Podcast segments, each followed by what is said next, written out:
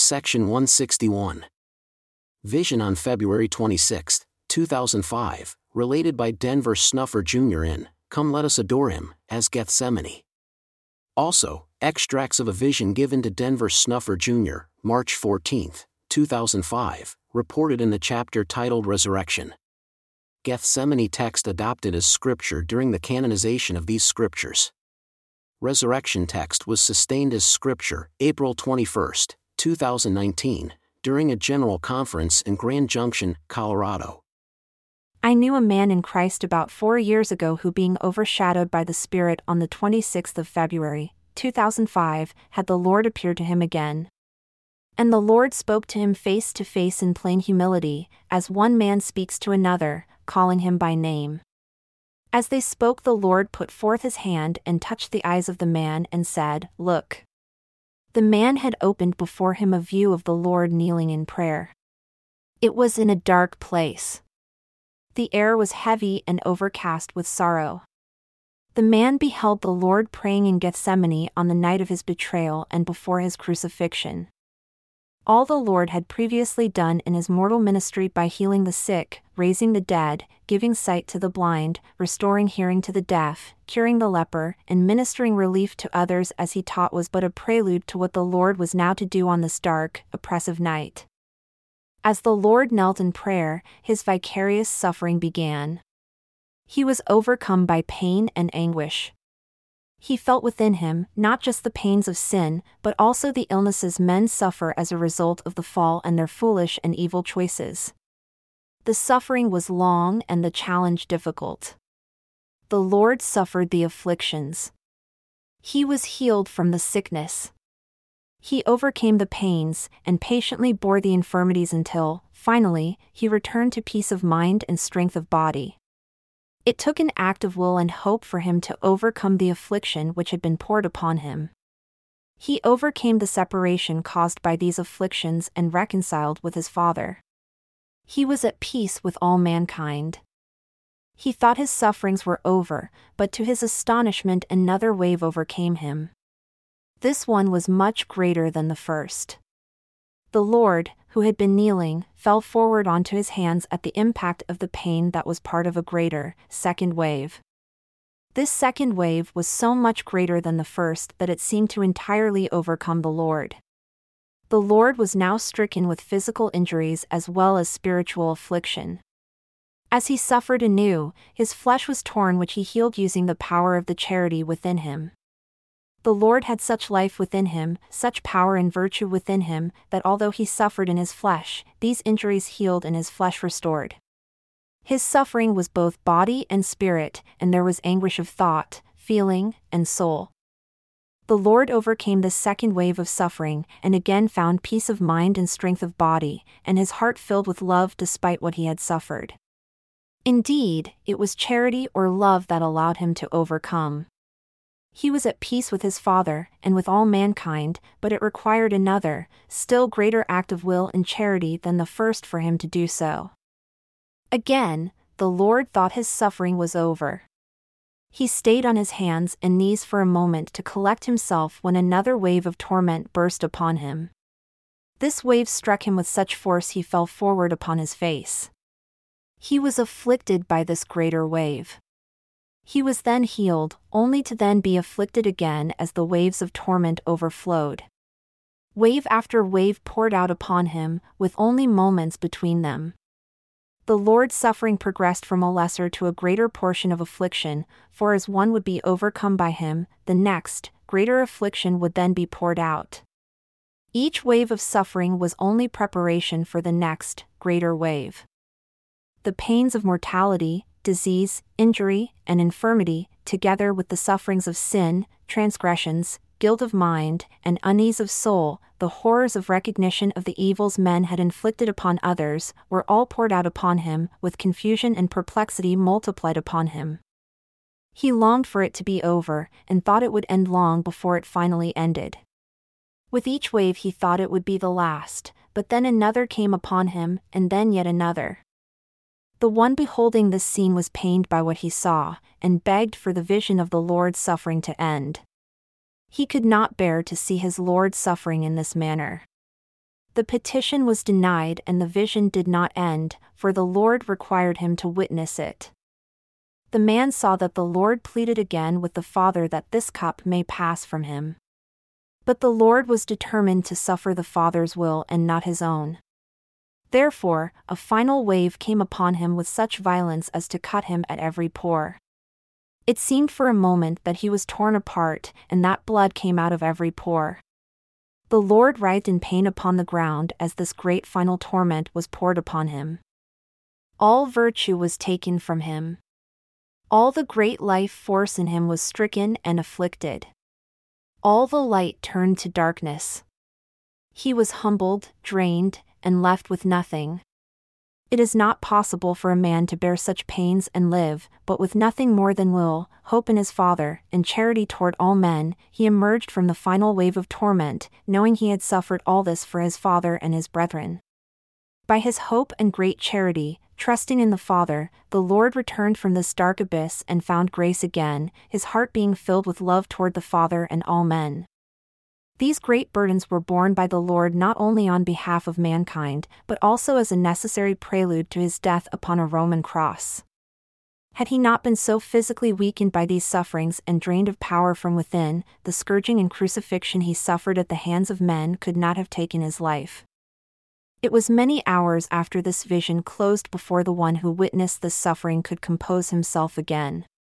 He wept because of the vision shown him, and he wondered at the Lord's great suffering for mankind. The witness reflected for many days upon the scene of the Lord's great suffering. He read many times the account of the Lord's agony given to Joseph Smith, which reads, Therefore I command you to repent, repent, lest I smite you by the rod of my mouth, and by my wrath, and by my anger, and your sufferings be sore, how sore you know not, how exquisite you know not, yea, how hard to bear you know not. For behold, I God have suffered these things for all, that they might not suffer if they would repent. But if they would not repent, they must suffer even as I, which suffering caused myself, even God, the greatest of all, to tremble because of pain, and to bleed at every pore, and to suffer both body and spirit, and would that I might not drink the bitter cup and shrink. Nevertheless, glory be to the Father, and I partook and finished my preparations unto the children of men. T&C for paragraph 5. He pondered and asked, Why were there waves of torment? Why did they increase in difficulty? How were they organized as they seemed to fit a pattern? After long inquiring into the things which he had seen, the Lord, who is patient and merciful and willing to instruct those who call upon him, again appeared to the man on the 20th of December, 2007. He made known unto him that the waves of torment suffered by the Lord came in pairs which mirrored each other. The first of each wave poured upon the Lord those feelings, regrets, recriminations, and pains felt by those who injured their fellow man. Then followed a second wave, which mirrored the first, but imposed the pains suffered by the victims of the acts committed by those in the first wave. Instead of the pains of those who inflict hurt or harm, it was now the anger, bitterness, and resentments felt by those who suffered these wrongs. From each wave of suffering, whether as the one afflicting or as the victim of those wrongs, the Lord would overcome the evil feelings associated with these wrongs, and find his heart again filled with peace. This was why, in the vision of the suffering of the Lord, it was in the second waves that there appeared oftentimes to be injuries to his body. The greater difficulty in these paired waves of torment was always overcoming the suffering of the victim.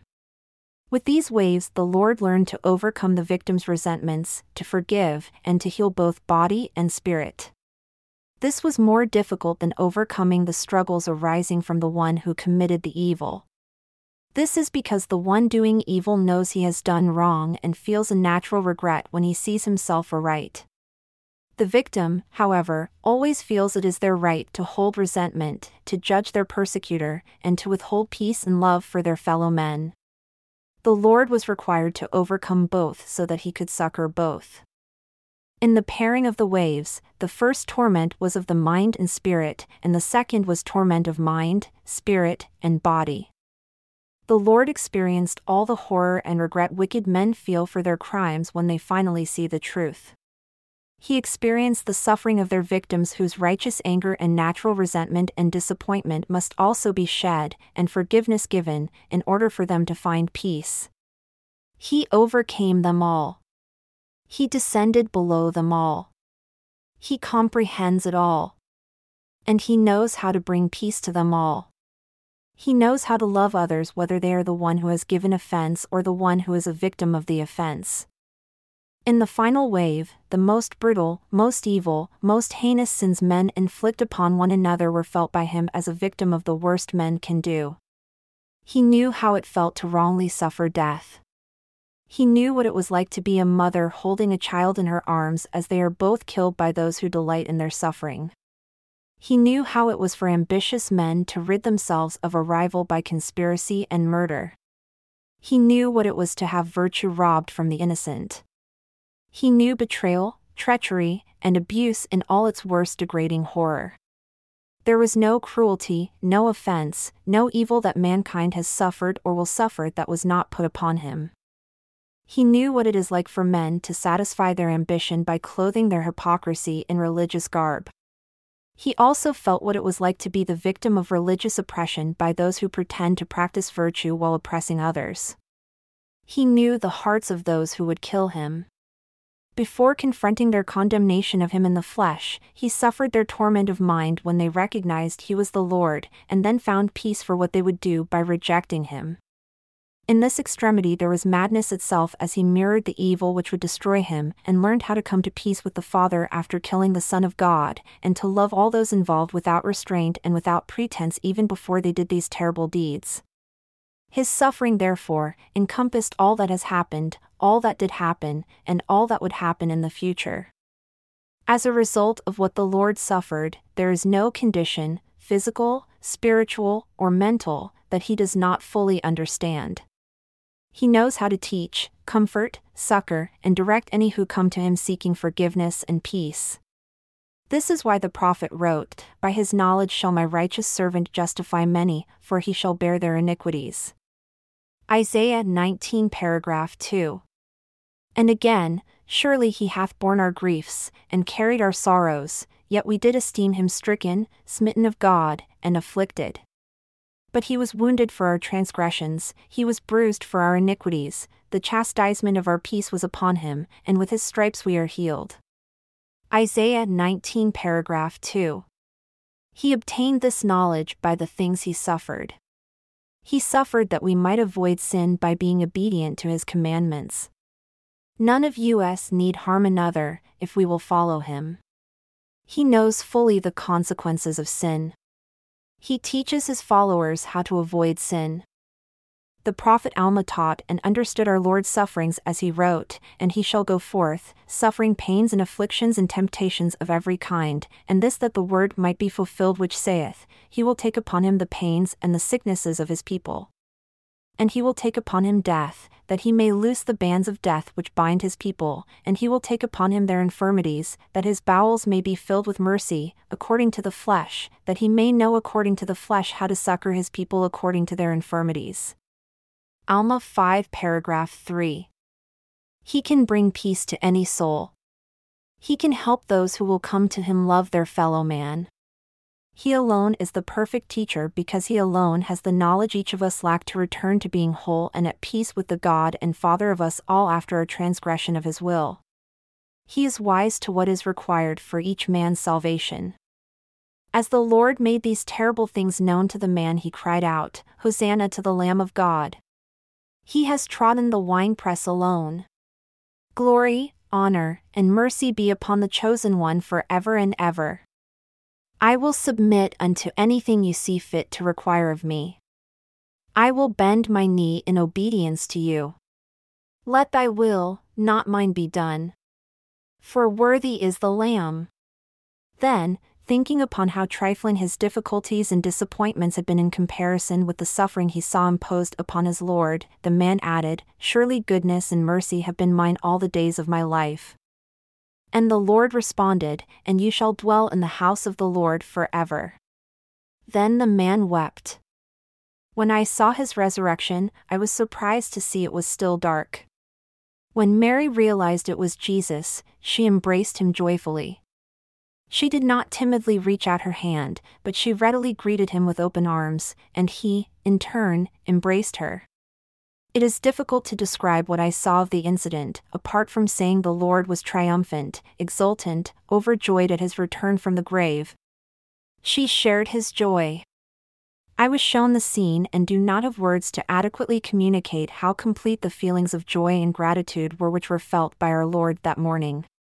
As dark and terrible were the sufferings through which he passed, the magnitude of which is impossible for man to put into words, these feelings of triumph were, on the other hand, of equal magnitude in their joy and gratitude. I do not think it possible for a mortal to feel a fullness of either. And, having felt some of what he shares with his witnesses, I know words are inadequate to capture his feelings on the morning of his resurrection he had the deep satisfaction of having accomplished the most difficult assignment given by the Father, knowing it was a benefit to all of his Father's children, and it had been done perfectly. Mary and Christ embraced. There was nothing timid about the warm encounter she had with him. Then he said to her, Hold me not because he had to ascend, return and report to his father. Joseph Smith was correct when he revised this language. I then saw him ascend to heaven. I saw the golden heavenly light glowing down upon Mary as she watched his ascent. All this happened while it was yet dark on the morning he rose from the dead. He has shown this to me, and I can testify to it as a witness. Although I have disclosed some of what I have been shown, I cannot tell all. If I have a witness of the Lord's resurrection, certainly you can have the same. There is nothing significant about me. Further, I cannot compel you to believe me, but can truthfully testify of him. Believe his promise to come to you and comfort you, and take up his abode with you. John 9 verse 8. Believe him, because everybody is equally dependent upon him for their hope of salvation. Never put your eternal salvation in the hands of anyone other than Jesus Christ, who paid to ransom you. Belief based upon the testimony or witness of another should never satisfy you. You should press forward and obtain your own witness of your risen Lord. Move into action, grow beyond belief, act in conformity to the things He has asked you, and develop faith. Use that faith to develop knowledge of Him, then you will not be dependent upon anyone else for knowledge which will both save you and assure you eternal life.